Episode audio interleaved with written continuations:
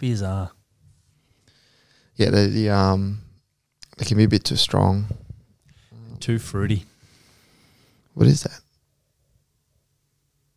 Yeah. Um, okay, let's do this. You ready? Ready?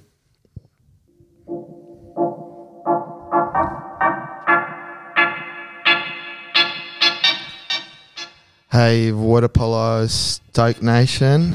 Uh, welcome to Water Polo Fit Podcast. Uh, Marin here, alongside Jimmy Falzon. Uh, welcome to the pod, Jimmy. Thank you, mate. Did you practice that intro th- tonight? No, just Just rolled off the tongue. It was good. It was good. Stoke Nation. I like it. I like it. um. So a bit different today, Jimmy. Uh, we're flying solo tonight. It's been a while since we haven't had a guest. Yeah, we didn't do well in our first solo episodes. If I look at the Uh, Yeah. What listening rates wasn't very high. Hopefully, we've got bet- got better. yeah, all this will test it out. Be a good test. Um, but I think today's objectives is to well, okay, let's be honest. We we had some fun. We we we, we um we got some good good uh good people in the pod. Uh, we had some fun. We chatted. We laughed. Got some good insights from them. Good insights. But I feel we need to serve the name, and and I I, I feel like tonight we should really talk about. About water polo fitness and uh, strength conditioning and just yeah shoot a bit of banter about And Water polo. strength conditioning, especially for water polo, has changed a fair bit over the last, uh, last 10, 15, 20 years, hasn't it? Yeah, and, and, and I mean the game's changed, so you would think a um, how we get ready for the game and um, how the game's played should should have changed as well. So I thought today objectives would be to just provide a bit more value um, when it comes to training and, and, and, and hopefully open up this forum as well for people to ask questions. Uh, a lot of questions do, do that we do get on Instagram are well, some are sort of about personal uh, stuff, but most of them are about um Yeah, people actually want to know what they can be doing yeah to better serve themselves as water polo players and coaches. We get a lot from coaches too, don't we? totally yeah. So it could be a bit of a zero um, pod, but uh, zero, hopefully as, zero as we can get. yeah, exactly. So see how we go. But probably a good time for it too. Restrictions on um, the COVID situation are being restricted. You've seen over in Europe, there's already clubs who are training. Um, over here, I think we're probably a little while off people actually getting back in the water, but by being able to start training in groups of 10 or more, it's, it's kind of time. Everyone's probably doing a little bit at home when it kind of suited them, but now's the time where can really focus on put put a plan in place and actually focus on their development into the next season. Well, and I, yeah, and uh, people are getting itchy. I think uh, sitting stuck in their house, wondering what to do as well. So yeah, no, you're right. I am. I'm getting excited about water polo again. Last week I went for a um, ocean ocean swim, and I was going back and forth up at Freshie. And when I got out, there are a couple of kids out the back with a water polo ball passing, and I was contemplating getting changed and getting back in just to have a pass with them. But I thought, who's this weird old bloke? Can't, be up there trying to have a swim with me. It's always awkward when you get some old bloke coming in. Yeah, it's like, mate, mate, Yeah. no, hit me, hit me. Um, no, it's it's definitely um exciting. Did you see the thing with the Estiarte? The uh, water polo's not dead. Yeah. Water polo won't yeah, yeah, that's been huge. Yeah, it's um did big, rounds. Yeah, big, big, big, big. He's done it, but most of in Europe, that's a big thing at the moment. A lot of them are doing those sort of posts and doing those. Um, huge in Malta at the moment. James Clark still thinks Estiarte is overrated. Um, Mate, the guys, Estiarte played in the Spanish national team for 23 years. 20 of those he was captain. Crazy. He scored something like 1,500 goals for, for Spain. 127 of them were in an Olympics. Nah, it's uh, absolutely freak, but not according to Clarkey. Not according to Clarkey. Um, Marin, this is your area of expertise, strength and conditioning. Um, first of all, can you give us a bit of background into into you, into how you got into strength and conditioning, how you transitioned from an athlete into a um, mobile phone seller, and then into uh, yeah, that's right. I forgot about that. There was a surf shop there for a while. Oh, General Pants as well. Um, yeah. So Jimmy, for me, uh, obviously we known each other for a long time, and I've always been curious about um, how we do things, and and and I was, I think for me, even from a young age, like I was kind of like obsessed with, you know, if you put in the work, you get better. You know, Yep. so if you want to get faster, you swim. If you want to get stronger, you push weights. Yep. So that was kind of the start of it, and Yep. the whole science or biology, I guess, whatever you want to call it, was quite fascinating to me. So I was quite curious. As you were doing that, did you get kind of frustrated, or when you when you're doing that and going, "I want to get better, so I'm just going to get in the gym"? Did that kind of frustrate you? Did you- Yeah. So that was the big thing. Like that was one of the, I guess, big question marks. I remember one season, um, which you still see it around. I thought, you know, I want to have a big season, so I went to the gym to get bigger. Like, and I wanted to really put on size. So I got on the weight. I was eating lots. You know, I was I was doing all the stuff that you do to put on size. Um, and I got bigger. I did get stronger in the gym, but then when we came to the preseason or summer comp, um, nothing really changed. If anything, I felt worse. Like I lost all my mobility. I felt sluggish. Um, I just didn't feel good. So it was kind of like, well, I put in this hard effort and I trained really hard in in off season in the gym, but never really translated into the water. Yep. So that was a kind of that big kind of like, well, why is this? Why all the stuff I'm doing in the gym Yep. not really showing at all Yep. in the water?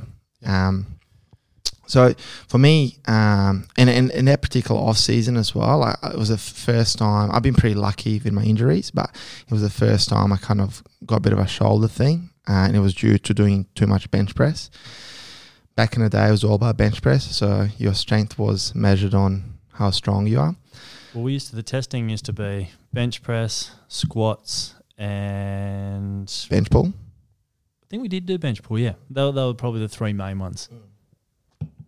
Yeah, so for me, um, that injury was kind of a bit of like, or you know, a bit of a setback as well. So like, and it was probably the first off season. I, I was I was kind of working on my legs, like squatting uh, a lot. At a time, I didn't know what I was doing really. I know I was I wasn't doing it properly. From what I want now, now I, I realized I wasn't doing it properly. So it wasn't till um, I guess you know, a few months later, a few seasons later, uh, one of our teammates, I'm not going to mention his name because he'll he'll um, he'll just love it too much. What does it rhyme with? Um, mammal. See mammal. Anyway, he um he got me a TRX for my birthday, and uh, I kind of got really into it. And Before TRX, he got you a trigger point ball, didn't he? oh, here we go. Yeah, he, he okay. Did he or did he not? Is this becoming his show again? Okay, well, the story behind it is I remember going to the um, gym with Tim Hamill, and uh, he had this really weird ball thing and a foam roller thing. And at the time, you got to remember, no one had foam rollers. It was like did not existed. So I rocked up to the gym, and he's like, "Mate, this is the best. Like, just sit on this ball." So I trusted him. So I'm like, I'm, I'm sitting on his ball, and it's hurting like anything. And everyone's looking around, it's like, what's this bloke doing? And like, I won't lie, like there was part of me going like, is G me up? This is a G up. Like I'm just like, this can't hurt this much. But He did get you a few stings in, in his time. oh yes, for sure. I was very trustworthy with my Balmain teammates. Anyway, another pod.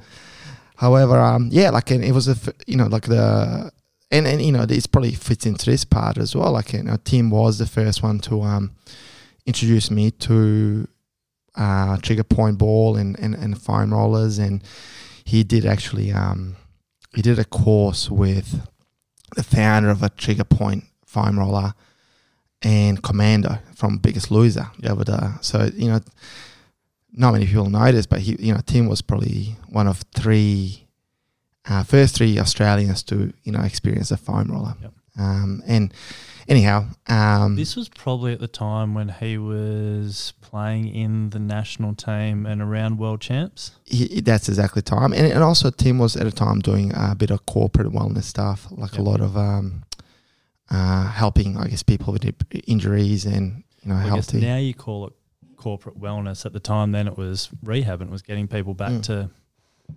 Yeah, back to totally. Um, so anyway, that was that was the trigger point stuff, and uh, fortunately, unfortunately, I don't know what, what it is, but yeah, Tim also introduced me to uh, TRX. So I got I got pretty obsessed with a TRX um, bodyweight training, and so you kind of went from heavy weights, big bench, big um, big squats to suddenly now just Yeah. straps hanging from a wall and body weight. yeah, well, uh, and to step it back a bit, um, you know, I was like kind of frustrated at the time. Like, why am I getting strong in the gym and pulling some pretty good numbers at a time? It just did not happen. And plus, I'm carrying injuries. And, and you know, I went on a YouTube of all Yeah. places, and I came across um, a coach, and he still coaches. His name is Peter Twist, and he was at a time coaching a lot of NHL ice hockey players. And what he was doing in his videos was training all these uh, NHL hockey players on Swiss balls, TRX, kettlebells, bands, cables, like a lot of that sort of, um, I guess, functional training stuff. And, and and I remember watching the video and I was like, well, you know, like ice hockey is unique environment, like as in the play on ice, there's a bit of friction. Water, yeah, it's not the same, but it's a different environment then. Well, it is the same one's just a frozen matter of the. there you go. Well, let's not get all sciencey on this pod. um, but yeah, like it, it wasn't the same environment as land. I guess that's my point, and that's my ass. and um, yeah, so I changed all my training. Like I basically hardly any barbell. It was body weight, suspension trainer, kettlebells, which were pretty new back then as well. So um, um, and to again backtrack it when I put in a big off season in a gym, I put on like I think I got up to ninety eight kilos. Like I'm eighty six kilos. Because what's your fighting weight? Yeah, well, 86 would be my yeah. fit fighting Yeah. weight. So I was 98 and it's just like, did not feel good at all. Uh, but at a time, again, um, size was meant to be strength. Um, so I changed my weight of training and yeah, like I, I lost quite a bit of weight. So I went back to my normal weight, but I felt better. I felt stronger. I was swimming quicker. And, um, and yeah, like all my injuries, niggles were gone as well. So that was kind of the first aha moment without knowing what I know now, the science and Yeah. why it happened. But it was fascinating. That's kind of what put me on this pathway of going, well, you know, traditional strength training is not the best way to go for water polo athletes if you're looking to perform as water polo players. So I guess now that that's kind of your background where you've kind of got to that phase where you were kind of interested and curious, what what would you say now is kind of your basic principles of strength and conditioning? Now, I want to start with holistically from uh, a general athlete, maybe a weekend warrior, and then how that then applies into water polo. Because obviously you work with a lot of broad athletes, but let's do that first and then delve into water polo. Yeah, like um, I mean, it's a really good question, and and to be honest, Jimmy, like, um, whether you just playing social grade or whether you're playing for Olympics, my approach is probably the same in a sense. I just want you to be healthy. Um, like I, I sort of had this idea a few years ago about, um, I guess, holistic athlete or holistic water polo player, and what, what made me think of that, I guess, was I was also as a fan, like seeing these, you know, boys and girls that you know do one Olympics or two Olympics and they they finish due to injury, or even like you know, I think about even now, like we have such a good talent of players, but most of the Olympics, when you speak to the guys, they always play with some sort of injury. They're not at hundred percent, so that kind of made me sort of curious. Well, why is that? Why that should that's not right. A, we shouldn't use lose young talent due to injuries, and B, uh, durability of a player should be um, much longer. So, um, to answer your question, yes, like my approach is always being, you know, making sure you're healthy, the healthy human. If you think about it, everything created equal, the healthy, happy athlete is going to do better. Um, so, you know, if you are not enjoying your water polo, if you're not enjoying your training, well, you're not going to do well. So that's kind of the emotional side of it, you know. Um, if you are not looking after your sleep, whether you're playing sixth grade, sixth grade, or playing Olympics, well, you know, you're not you're going to be you know overtraining, under recovering. Um, if you're not eating well, and then lastly, if you're training totally opposite to your sport, well, you're not going to get um, the results. Does it help to have a purpose? So when someone's training, and I originally used to be very into your goal setting, making sure that there's targets, both short term, long term. How important is it for anyone training to actually have those those goals and targets, and a, I call it a purpose. No, I think it's huge, and and you know, like it's not our opinion. It's obviously there's a lot of research about it. Uh, for me, uh, 99 was my first junior world champs, as in that was probably the biggest goal in my water polo career to go to play junior world champs. And um, I remember it um, for me, um, and even again back then I was 17. Um, I was into yeah, setting goals, and I remember just printing out uh, a big picture of um, uh, like a water polo players. It was just like a stock image with a Kuwait 99 and I stuck it on my ceiling. So every time I woke up at 4.30 on winter's morning, that's the first thing I see to get me out of the bed and remind me why I'm doing what I'm doing. So yeah, goals are huge. Um, I mean, that's what motivates you. And it's funny, like you hear it now from all the athletes, even Tyler last week, like once you just not have goal, it makes it much harder to get up and do what we did. Yeah, and, uh, and you can break that down. You can have your long term goal of I want to run a marathon, I want to go to Olympics, I want to do X, Y, Z. But you need your short term goals as well. You need your little wins. I liked how last week Tyler said that the first thing when he wakes up, he does the hardest thing possible. He has a little win from the start. That works from a work perspective, but even from a training perspective, it's important. So for me, um, uh, and even now with my clients and stuff, that Monday morning was my win. So Monday, I always said Monday morning is your most important session, no matter what. No matter how hard the session is, you got to show up to Monday morning, because if you do your Monday morning session, well, you one up, you're pl- yep. plus one. So your week hasn't even started. You haven't gone to uni, you haven't got to school yet, but you're already one up in your session. And then down the track, if you're really tired, if you need to sleep in, well, you can afford to do it because you've done your Monday morning plus one type thing. If you miss the Monday morning, well, you can't. Like it's it's it's you're playing catch up basically mm. straight away. Yep. And and Monday was always the hardest one to get up to after the weekend. So always is. Uh, so when we're talking about the different types of training, um, now I want to get a little bit specific. I want to talk about if we're a junior athlete or a junior club, what kind of equipment should they be investing in? Um, let's start as an individual, then maybe as a, uh, young clubs. Yeah. So um, look, I, am straight up. You know, obviously, I've been involved with the TRX suspension trainer for a very long time, and reason why um, I'm so into that tool. Is because it's such a great tool, not just to um, uh, make things harder, but also to deload your body weight to m- teach you how to move proper. So, mm-hmm. um, I will, you know, my, in my toolkit, I guess, um, I would definitely suggest suspension trainer. And also, a good thing about TRX is it's only one piece of kit you need, and you can do so much. You can make the things harder. You can make things easy. You can do mobility. You know, you can do uh, obviously your core training, strength training, endurance training, whatever you want to do. It's live that one piece of kit, and you can take it anywhere. Yep. Um, obviously, foam roller, trigger point ball. Um, I, I think they're important for your recovery and your warm ups uh, bands. I always like the bands for your activation, and also you can get creative with your band.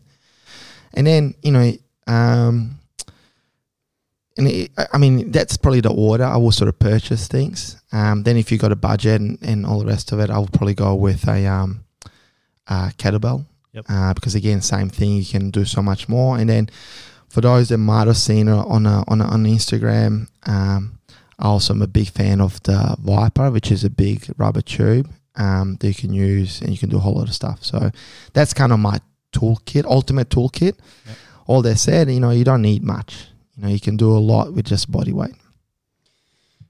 I guess I asked that because when a lot of us, when we were growing up, coaches would say before before each training session, you do your arm swings, you do a little bit of mobility, then eventually you'd move into doing a more dynamic warm up and then inevitably coaches will go right now we're going to do our push up pyramid we're going to do our squat pyramid we're going to do our um, crunches our uh, our squats how how should that evolve how could it? because obviously you've usually got junior athletes for a cer- certain period during the week you might have three hour and a half sessions so you're going to dedicate a little bit of that to to what would traditionally be your, your strength work what how do you evolve that Okay, so I'll, I'll take a step a bit, uh, step back a bit. So, um, well, two things. Um, for water polo, like if you think about movements in water polo, majority of the movements are done in um, in rotation. And so from egg beater kick, your ankles are rotating, your hips are rotating. When you're swimming, you're rotating. Um, there's a lot of rotation When going you're on. shooting, your arms, your Yep. body, your torso, everything to your wrist, to your fingers. is rotation, right? Yep. So, um, so you know, like we, we are definitely a 3D athletes, and we move in through space in, in, in three planes of motion versus someone like a, a rower who essentially in the sagittal plane just moves in one plane of motion.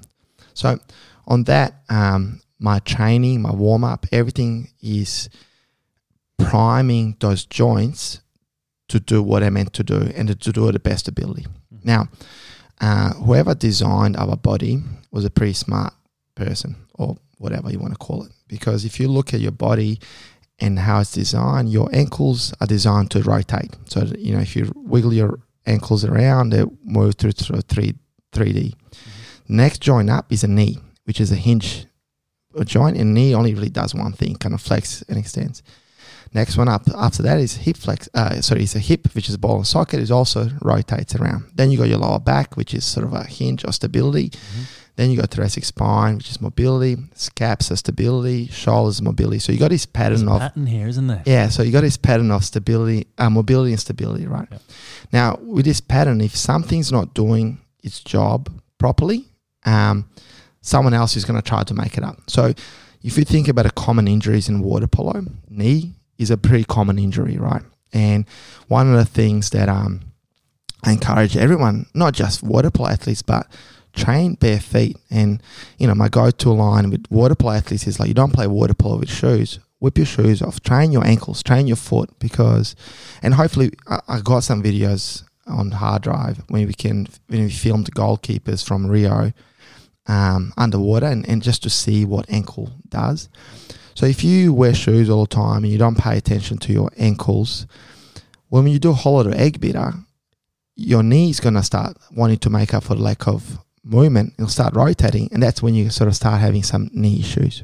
Um, so you know, like the knee mobility, um, sorry, the the ankle mobility is huge part of it. So it's like you know, in your in my programming, like I always kind of think of uh, I split up my body in, in my big three are your ankle, hip, and thoracic spine.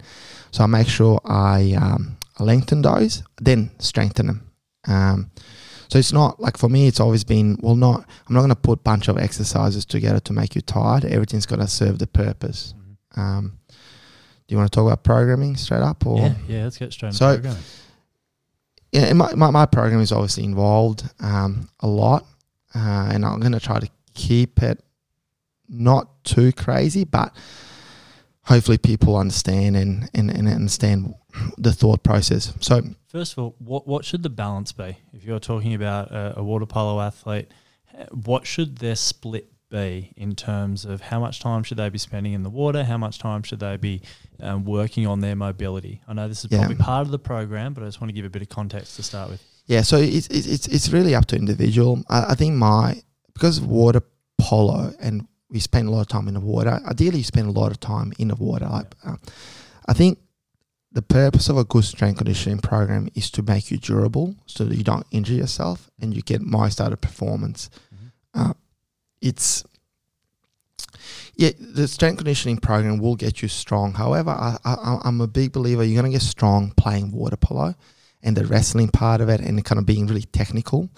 Um, and the reason why I say that, and you know, like we all know guys in a they're really strong in the gym. We had teammates that are super strong in the gym on the bench press, on, and then we also had teammates that were really weak in the gym. But then you put those people in the water, it's totally different. Mhm. And that, that, that was my one of my, you know, going back to the start of this pod, like, why is it, you know, and I'll, I'll drop the names, like, you know, like a Gavin Woods in a gym. Sorry, Gav, useless. Absolutely shocking. Mm.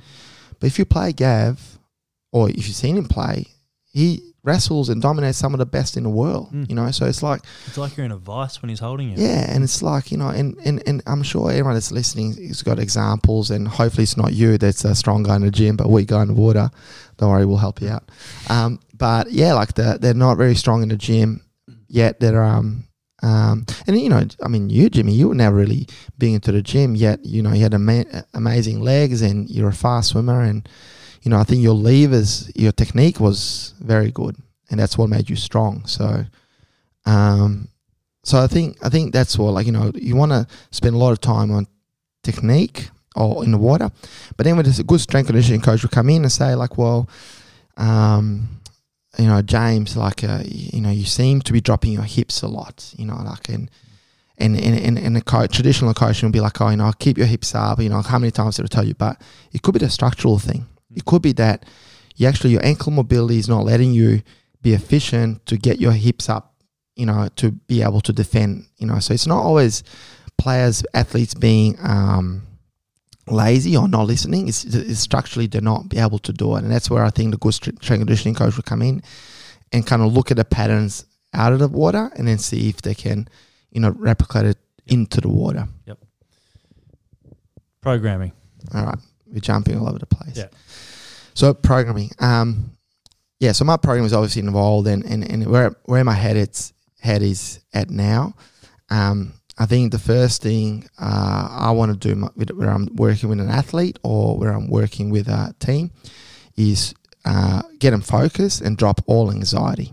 Uh, so I think I mentioned in this pod before. One of my favorite things is to play the clap game.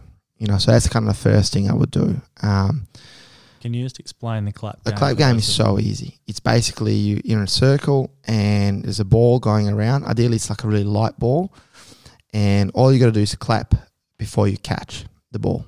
If you don't clap before you catch, you got to do a burpee or got to do a squat or go for a run, whatever.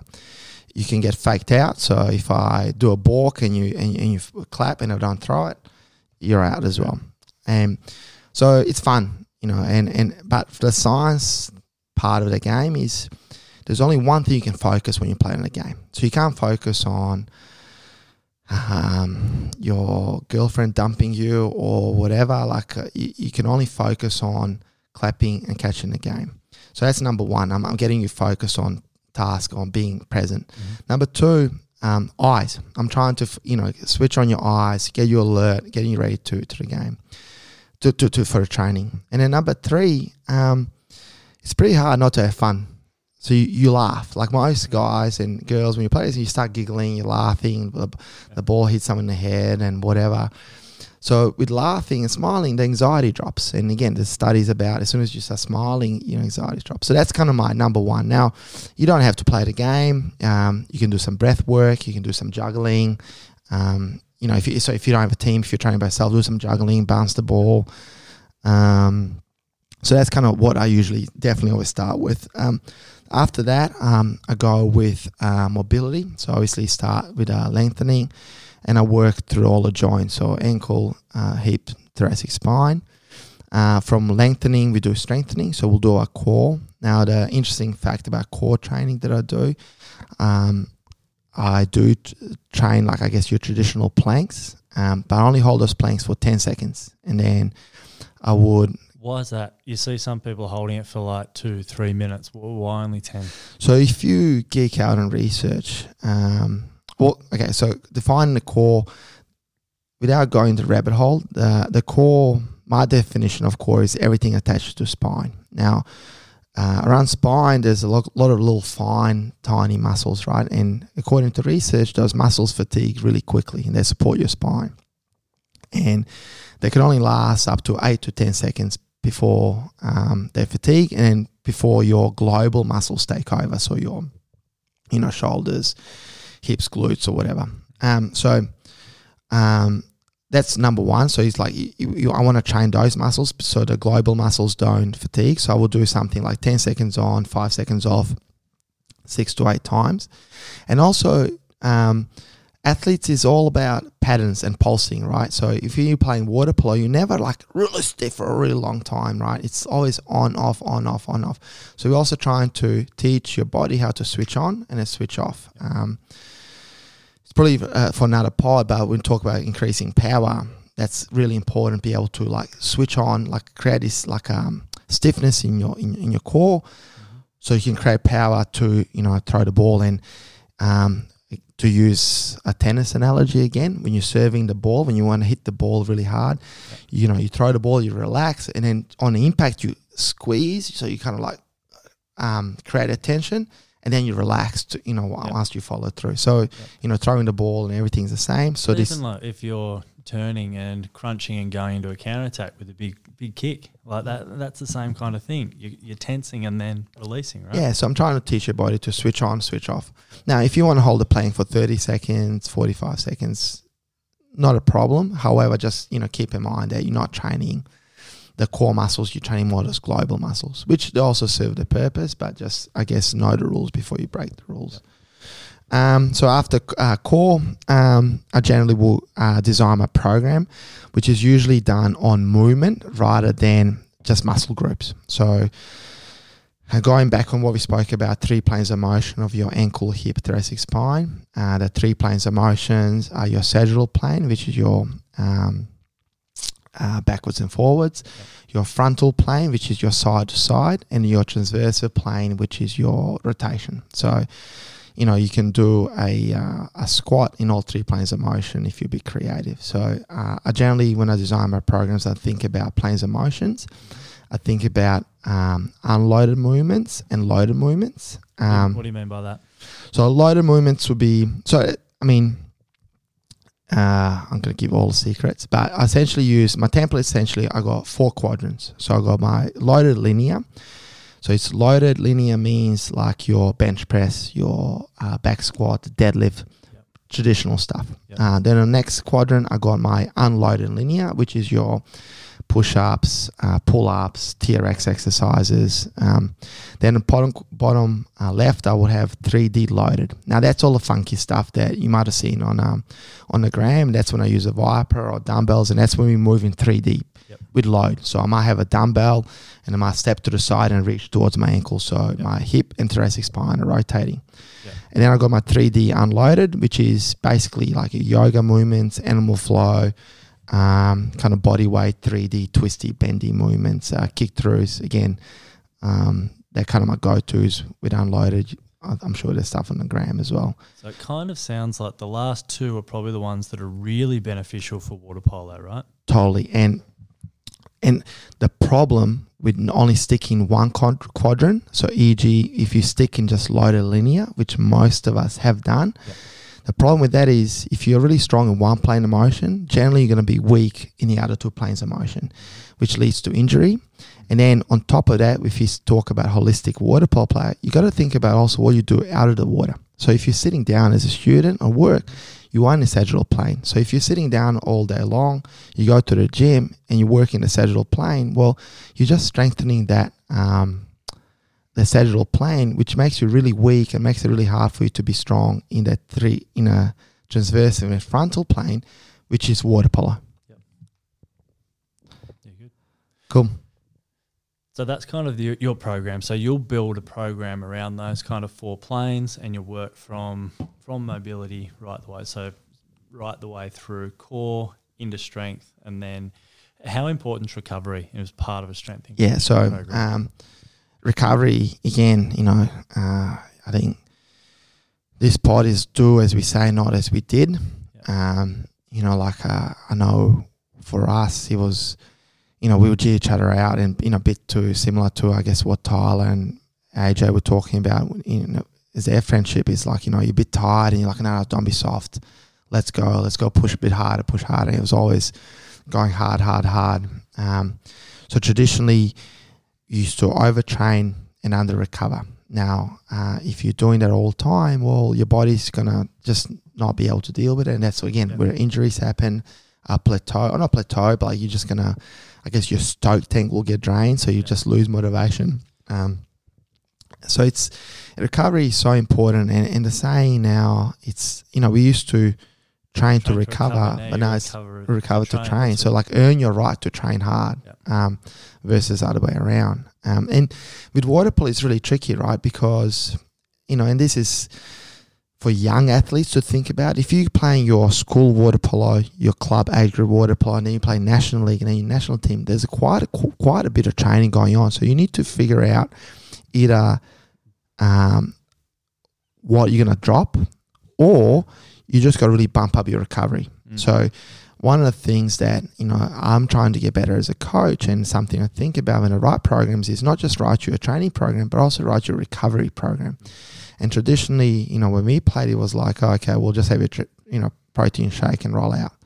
But that's just not doesn't do it right. So the good strength training program will have your obviously your loading phase Yeah. or your like, loading days, but also have your um recovery. So you know that could be like a, a light swim, a massage, a yoga, a hot bath, cold bath, um, Game of tennis. game of tennis. Yeah, like a something really light and just something that um, it's really going to kind of unload your body.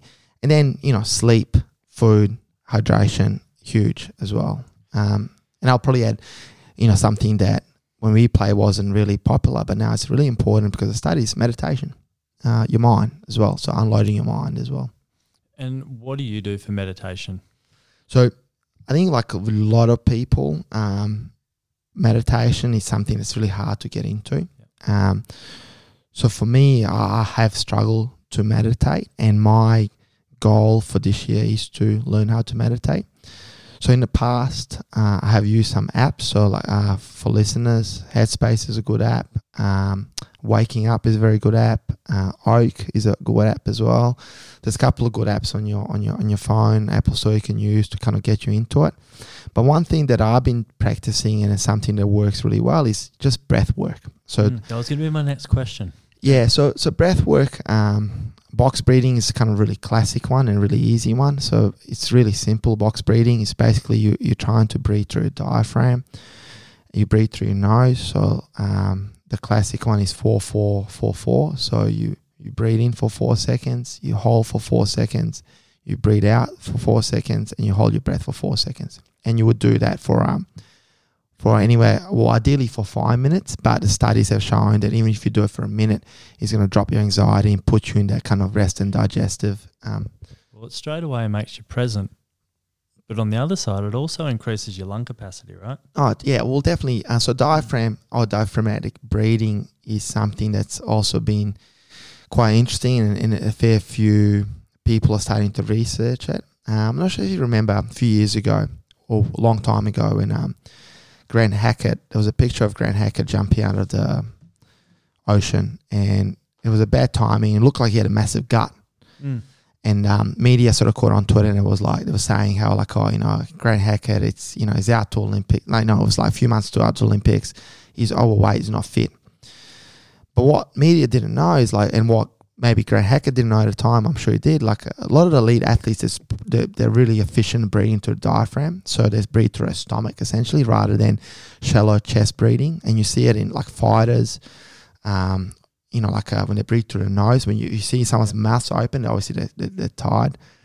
So, you know, breathing through your tummy or your stomach, it's or breathing through a diaphragm, you know, you're going to be way more efficient. It's going to put you in more, way more of a um, um, parasympathetic state, so less stress state, uh, so you can perform better and, you know, deal with pressure better. Then shallow breathing, when you're breathing through your chest, um, is the sympathetic, their kind of fight or flight, which is not ideal if you want to, you know, be efficient in your sport. So, And I guess with that, with breathing work, with meditation, do you have a routine that you kind of stick to? Do you have a routine that you try and, obviously, with athletes who have so many different, um, I guess, pressures on them, different trainings, different work, different uni, different uni schedules, all that kind of thing. But what what do you try and instill in it in terms of a routine? yeah, so for over the last sort of 12 months, um, with my clients, my sort of, I train a lot of obviously CEOs and I call them intellectual athletes. We've been,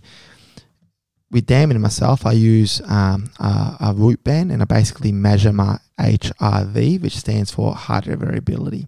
Now, if you don't have a Whoop, if you have an Apple Watch, you can actually go on your health app and pull that um, measurement out. In short, um, that's basically how stressed you are.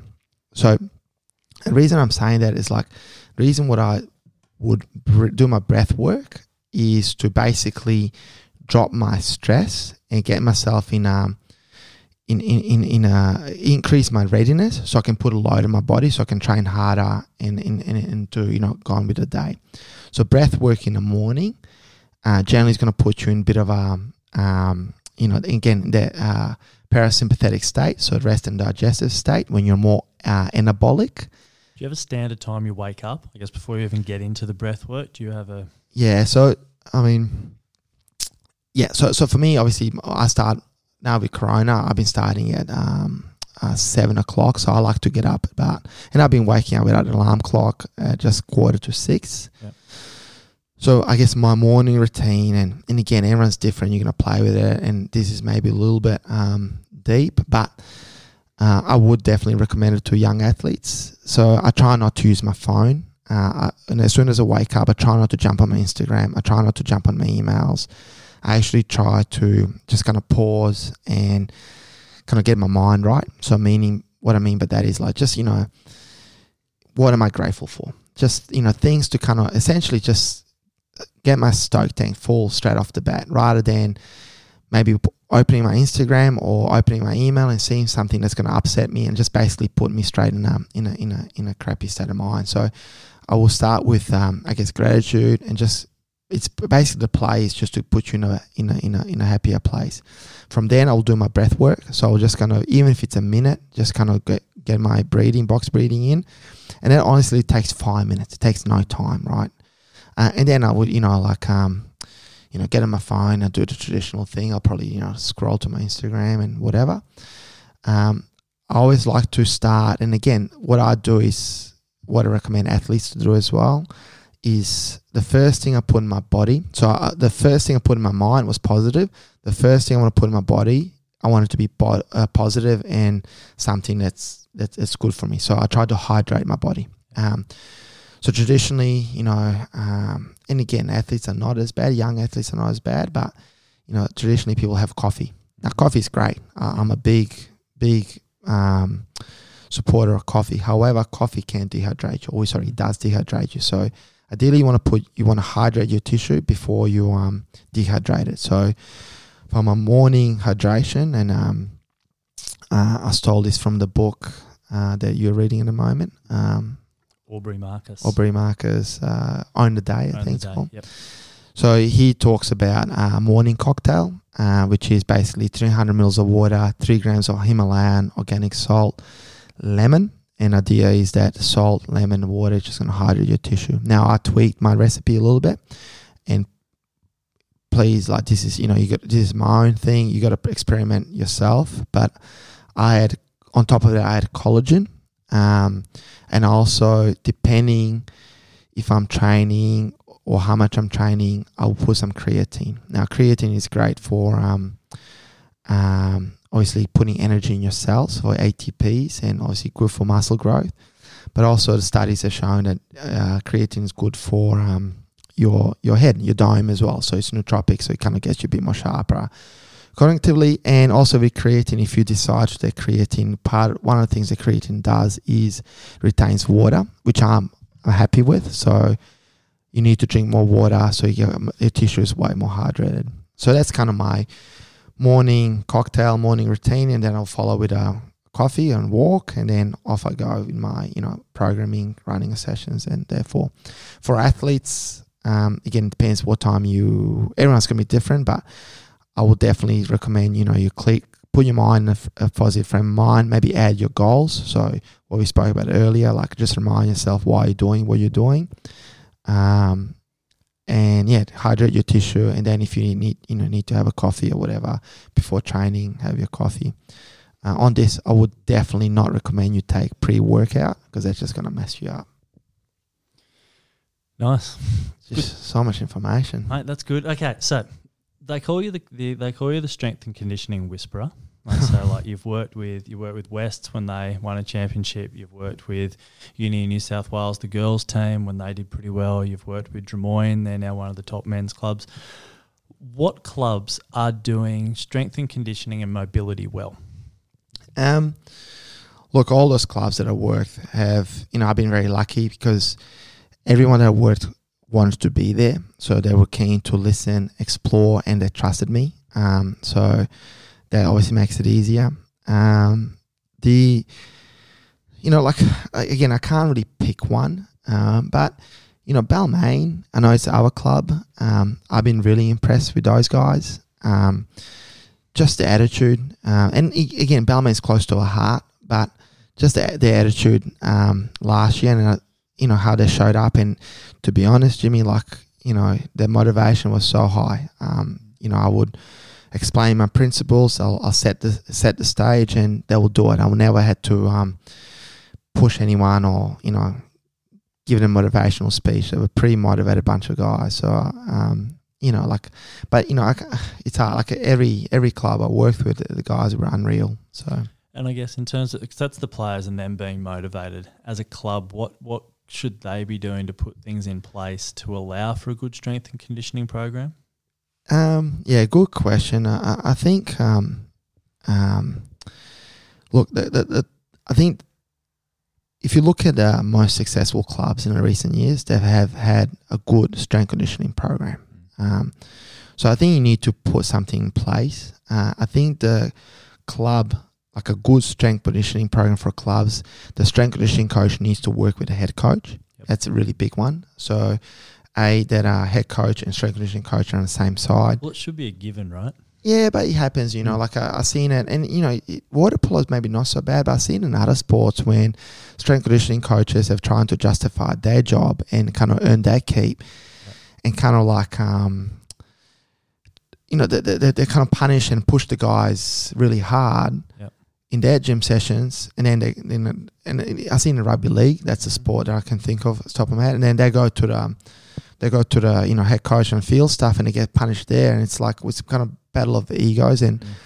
so I think uh, a good strength conditioning program or team, your head coach and a strength conditioning coach and a physio, um, they all need to be on the same page. Um, so and, and you know like it's it's hard to do, but it's not impossible. I think uh, traditionally, we've done strength conditioning coaches as centre forwards, goalies, and drivers all do the same stuff, which is not really fair. So I try to kind of um, divvy up the group. So I try to kind of, I guess, guys are doing quite a lot. So guys in the national team, they'll probably do more mobility type stuff. Mm-hmm. Um, our centre forwards and goalies will probably do a lot more mobility, hip mobility stuff. Mm-hmm. And then your drivers and, you know, more mobile guys will do, you know, more of a all round program. Do you do much wrestling with athletes, or I know you've gone into, you've done a fair bit of training in mixed martial arts. How do you bring much of that in? Do you re- recommend teams going down that path and doing wrestling? Yeah, so I, I discovered um, MMA and Jiu Jitsu post water polo. Uh, for me personally, I really struggled to find something post water polo that's going to keep me motivated and keep me healthy. So I came across Jiu Jitsu and to be honest, like I wish I came across jiu-jitsu when I played water polo. Um, reason why I love jiu-jitsu, and this is a bit of a hack, um, uh, grip strength. You know, like a, uh, a uh, the jiu-jitsu teaches your grip strength really well. It also teaches you movement, so you, you know problem solving. So sometimes when you're wrestling in a water polo, um, you know, someone's grabbed you, naturally you would want to push away. Where sometimes the exit is actually pulling towards them or you know using their body weight to go around and sometimes the obvious way to get out of it's not the obvious door you got to go around. So jiu-jitsu kind of teaches you that. So to answer your question yes uh, i'm a massive fan of wrestling and grappling. That's so important but the, but the way you were talking about before the push and pull on the side and more in water polo it's so important. Totally and, and if you can get someone going in one direction you keep you know that way you go the other it's so hard to defend. There is a video on our instagram page with Balmain guys doing uh, wrestling training, which was a lot of wrist and a lot of stuff you explained. Um, and you know, like going back to my curiosity when I was an athlete, like I could swim for days. Swimming was one of my strengths. I could swim. Like I never had problems swimming. However, if I if you got me in the center back or you got me to drive in, post up, whatever, like I'll be cooked. Yeah, like yeah. so I was like the monkey would jump on the back. So that was like, well, why is that happening, mm. And you know, the answer to that is like I was so good at being efficient, going in a straight line, mm. and and not so efficient with wrestling part of it. So, and it, the, my best seasons was when we had a coaches that made us wrestle. And that's why I love those sessions where you you swim. Hated them at the time, but you're swimming and wrestling, and you're actually you're incorporating water polo into swim sets. Nah, totally. And one thing I'll say with wrestling, so you know, if if you're listening to this and you you, you want to get into it, or if you're a someone who wants to get into strength conditioning for water polo, just um, just keep in mind that like it, it can be high injury risk as well. So don't get excited. So just you know, I always like give a little bit of a little bit of um. It's like kids, you know, like most guys love wrestling. So most water polo guys love wrestling. So I give them bits of it to kind of get the taste, get enough, Yep. I guess, poison. But you don't want to do too much because it can cause injury. And and especially if you think about joining a jiu-jitsu or MMA type gym, definitely go for it. But probably something you can do in off season.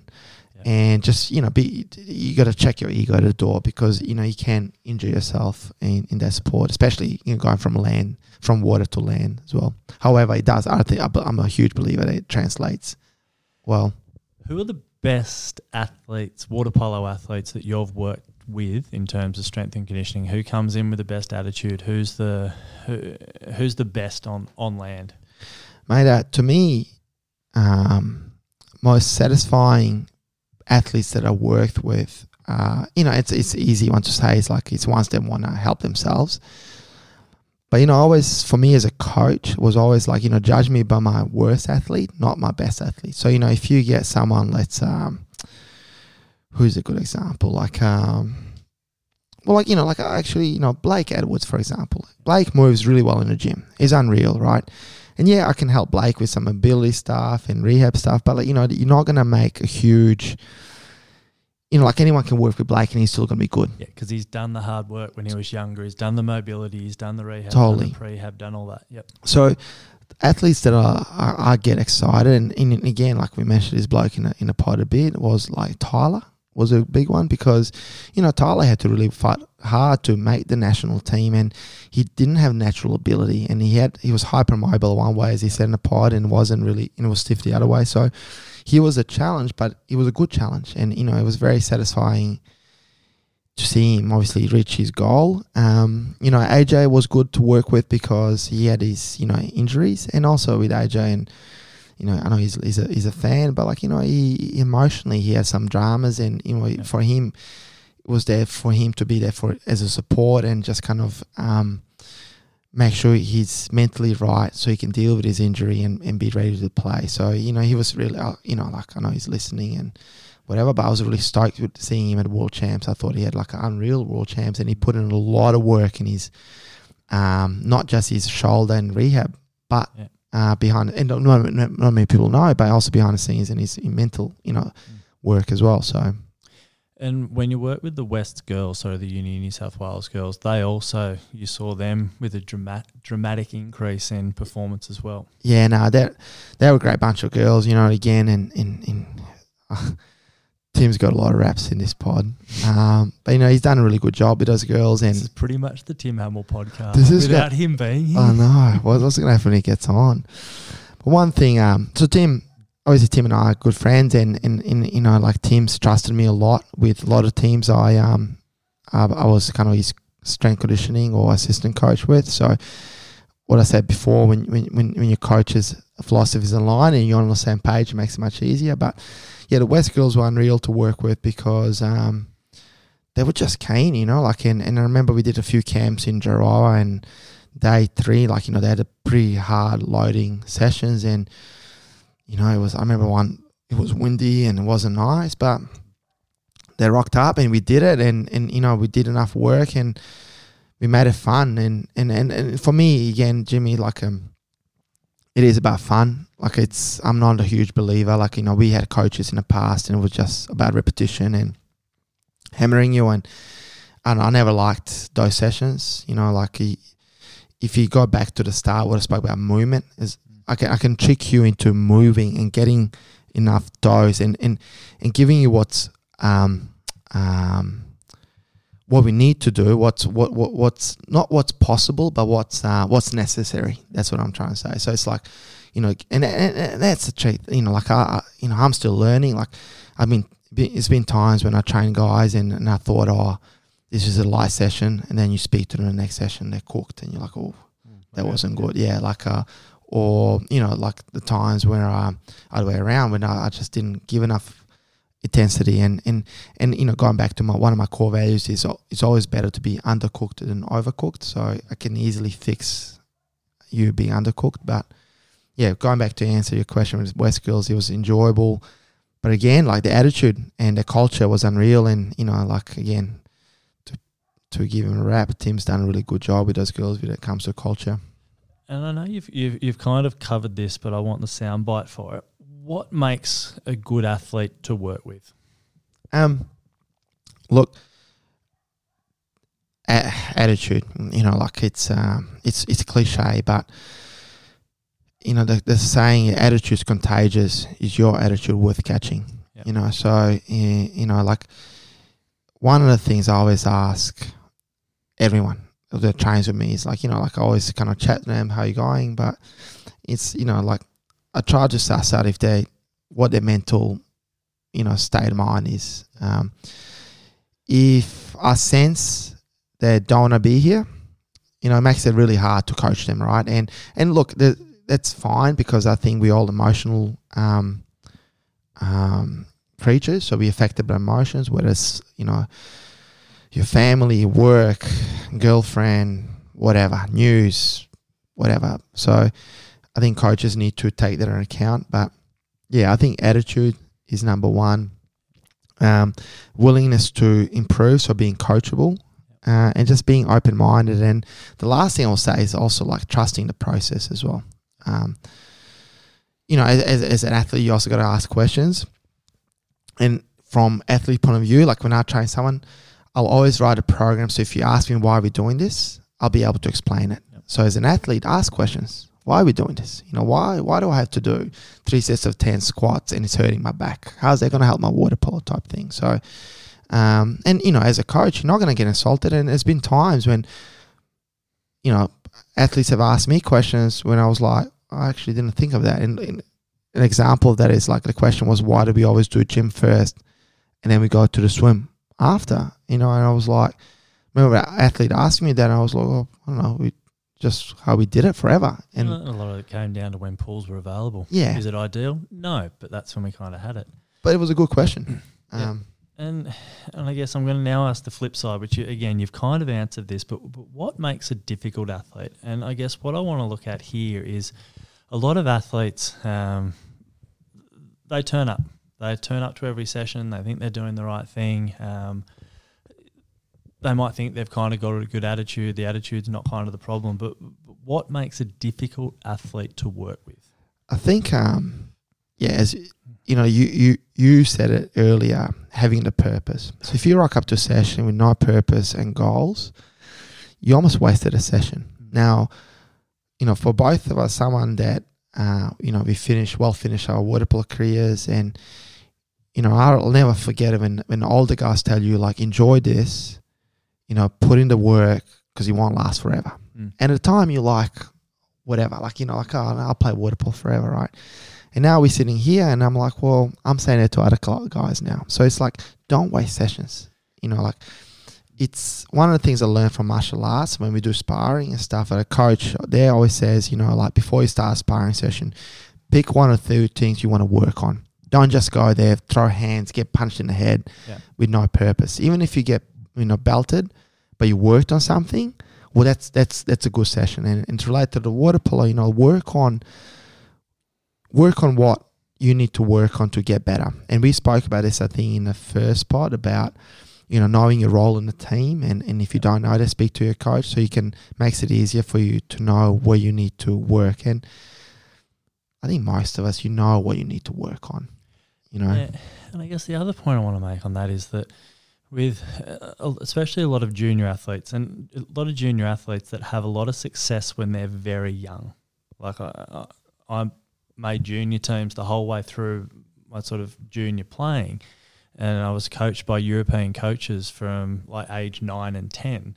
There are times where I thought I knew everything.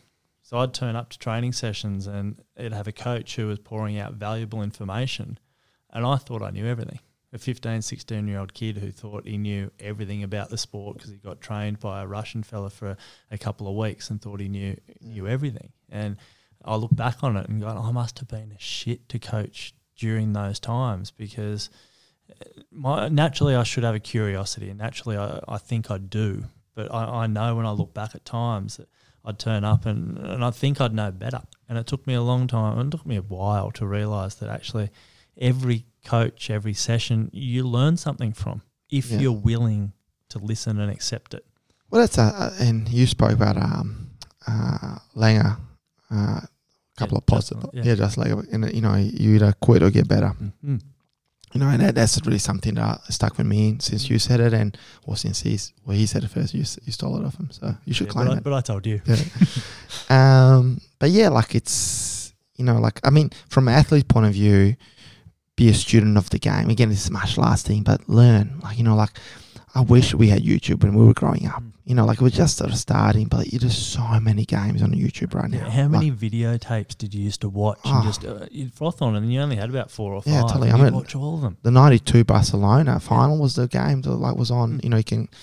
So you know, like I think become a student of game and, and always listen. You don't need to listen to everyone, and then you sort of process why you might not agree with a particular thing, but they have explanation. And I Yeah. think it comes from strength, strength conditioning. Like Yeah.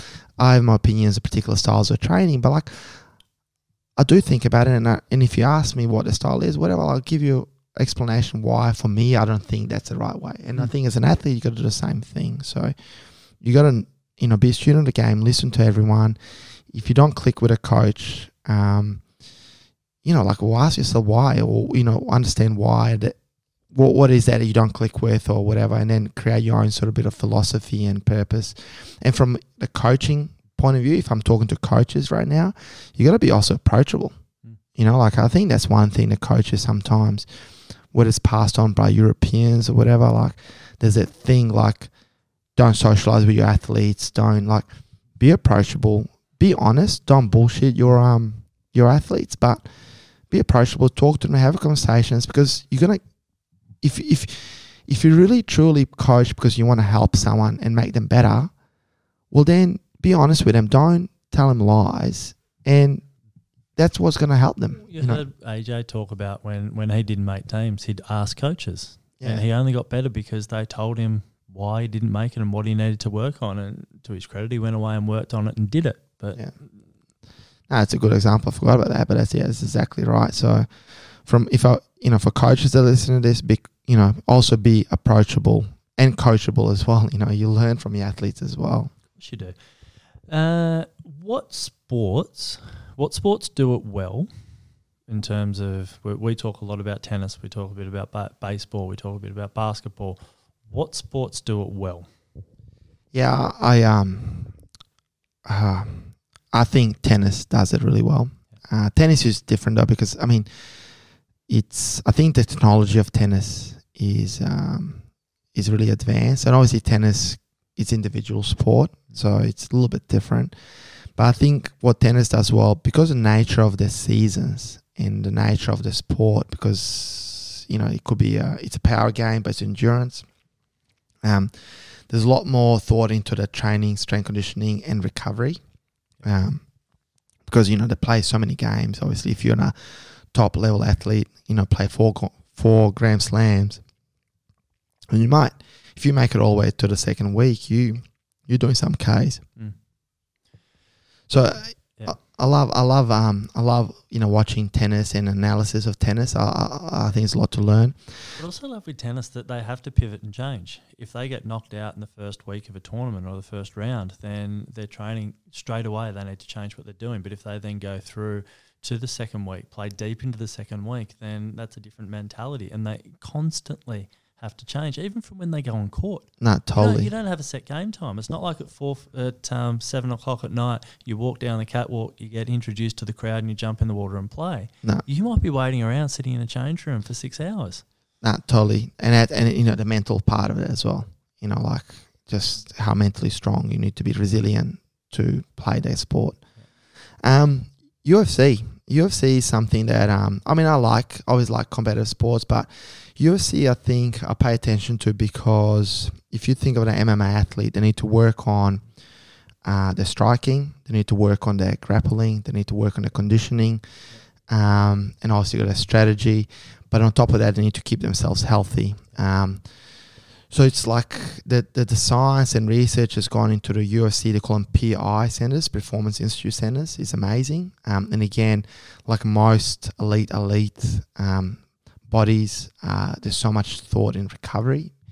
Um, and recovery, so like we bang on a recovery a lot, and I just want to make a point. Recovery is like, why do athletes take steroids? You take steroids to recover quicker, so you can train more, Mm-hmm. right? So you should not be taking steroids. I'm not encouraging that. Like, but your steroids, natural steroids, your sleep, nutrition, cold baths, meditation, and that, that and that's what a lot of young Nutrition, athletes getting the right food into you at the right totally. time. Yeah, like, and we'll give you an example as well. Like, you produce 85% of your human growth hormones is produced in your SWS, slow wave sleep, your deep sleep, essentially. Now, um, you basically, your body will always prioritize your REM sleep, so your uh, rapid eye movement sleep, which is basically your mind in simple terms. Your body will always uh, give that attention first. Then it will go in your deep sleep. So, if you're also going in bed late, so if you're not going to bed, um, if you're going to bed like you know, eleven o'clock or whatever, like the, the, the time um, that you waste going to bed, you're missing out on a deep sleep. So your body will prioritize your REM sleep, your memory, your brain, and basically will not pay attention to your deep sleep. So you're basically missing out on 85% of your human growth hormone to grow, build muscle, uh, just by messing around with your sleep. If you drink booze, that's going to mess around sleep. If you eat heaps of sugar before you go to bed, it's going to mess around sleep. So there's all these things that most of us are kind of doing without um, not even, you know, like paying, you know, not even realizing that it's so easy to fix and you can improve your performance within four weeks. You'll notice a massive difference. You know, uh, not being on your phone before you go to bed. You know, that's going to destroy your sleep as well. If you could work with any athlete, any sport, who would it be and why? Ah, great question, mate. So on saying before, um, judge me by my worst athlete rather than my best athlete, and maybe this bit of a cop out. I'd love to work with um, from non water polo, Yeah. Kyrgios. Yep. We'll love to work with him. I think, and we are tennis fans here. I think Nick is is probably listening to this. You would. Um. I think Nick's possesses obviously very talented. Uh, he's got an amazing serve. and he's back. We like Nick again, don't we? We, we, he's back. He's back. Yeah, after Yeah. bushfires, he's back. Bushfires is back. But I think Nick's unfit. You know, like, and I think I look at what he does and I pay attention to him. It's like a lot of stuff he does is kind of when he does train, he doesn't, you know, put in. So he's good enough. His serve, his talent is good enough to get him to round three, but then he just doesn't have the wheels. Well, wheels. McEnroe says it every time he commentates. Every time he commentates, he goes, he just doesn't have the legs. He doesn't have the legs to go deep into the tournament. Well, every tournament. Now relate this to water polo. I know we asked me about athletes, but like reason why you need to be conditioned when you have to play in the tournaments when you play back to back to back, you'll be sweet for first three games. Yeah. But if you're not conditioned, you haven't done the right training, this is when your wheels will fall off and you cause injury and all the rest of it. So But that's the pointy end of a tournament. exactly That's right. your semi-final, quarter-final, semi-finals, Which final. is That's when you matters. should be playing at your peak, right? Yeah. So, look, I love to work with Nick. Uh, in terms of water polo athletes, um, I don't know. I can't think of anyone. Um, I don't need to name any underperformers yeah, exactly I'm trying to Um, apart from Conor Martin. Um, no, well, Connor's been good. He's good. He's, Yeah. he's good. Uh, okay, I've only got a couple more questions. What are some key tips that you've learnt from athletes that you've worked with? All right, so you always say that you're learning from athletes. What are big things that you've kind of gone light bulb moment from an athlete that you've worked with? And you've worked with some pretty pretty big high profile athletes. You've worked with footballers. You've worked with um, the top Australian water polo players. A couple of top tips. Um, look, I think um, so. From NRL players, um, and so, some of the water polo players that I worked with, like again, ones that have the bigger names, like as in AJ's and and uh, um, but probably I learned it from NRL was um, being present. Um, so what I mean by that is um, um, and it, it probably relates to a lot of things, but like um, um, if you make a mistake, so if you make a mistake, and this could relate to water polo, uh, in a game, training, programming, whatever, Work. work, whatever, it's it's done. So it's like, what is the next stage?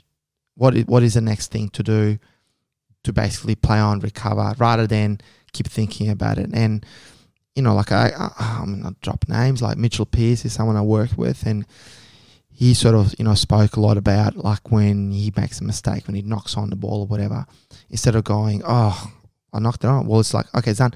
Defense. Where am I defending next? So his next train of thought is like, all right, I'm defending a defender now. I'm moving in here. So that so The straight away. The best teams in any sport are the ones that defend well, right? Yeah. And, re- and recover, recover from mistakes. Like you look at the defensive game in tennis of Djokovic, like that transforms yeah. the way that tennis play. He makes a mistake in attack, but then he recovers for it.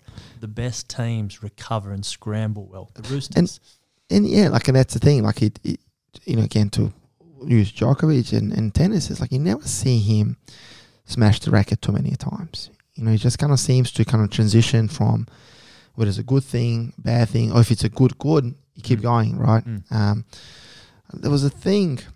Um, I can't remember. There was one of the American coaches spoke about it. Did look at a lot of stats in America, and kind of like just what what happens in a game. So, for example, the probability of someone that scores a goal, them getting kicked out the next play is very high. It's like eighty percent, especially if they're playing centre back.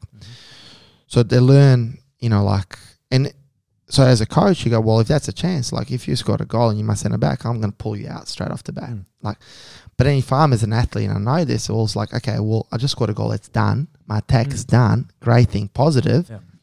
I got to refocus on defense, like nothing just like you almost kind of re- erase what just happened, and you know concentrate on the next job, which could be a defense or whatever.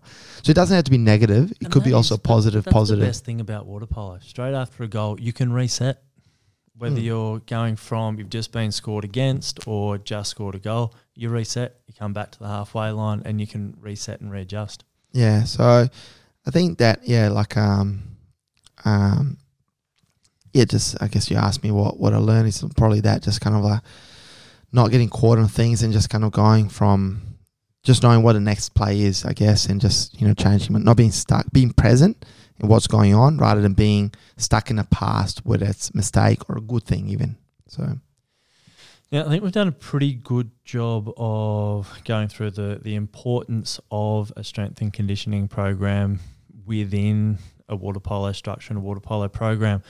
What are kind of the last things that you want people to, to go away with? What do you want? I know we've talked a lot about just enjoying what you do. We've talked a lot about making sure that the mobility's there to make sure that you're not loading up too much. What's the kind of the last outtake that you want people to take from this? So, two things I want to say. Number one, I want this pod and uh, people to write more emails, questions about it to be more specific. Yeah. Second thing, uh, the the three things from strength conditioning point of view that I sort of learn, and I, guess I would recommend if you want to improve your power, improve your game in a gym, not in a, in a pool. The three things you want to be working on is number one, mobility. Mobility is king, and we'll we'll have a. I think we should have another part of we talk about mobility and be more specific about it, why it's important. Um, so mobility, grip strength. So things like hanging over the chin up bar, doing chin ups, farmer carries, just building your strength. Like you know, they talk about farmer strong. So being being strong in the wrestle when someone grabs you, like that's such an easy way to be strong in the game by improving your grip. And the last thing I, I want to say for core, for like for power, focus on resisting rotation exercises versus producing rota- rotation exercises.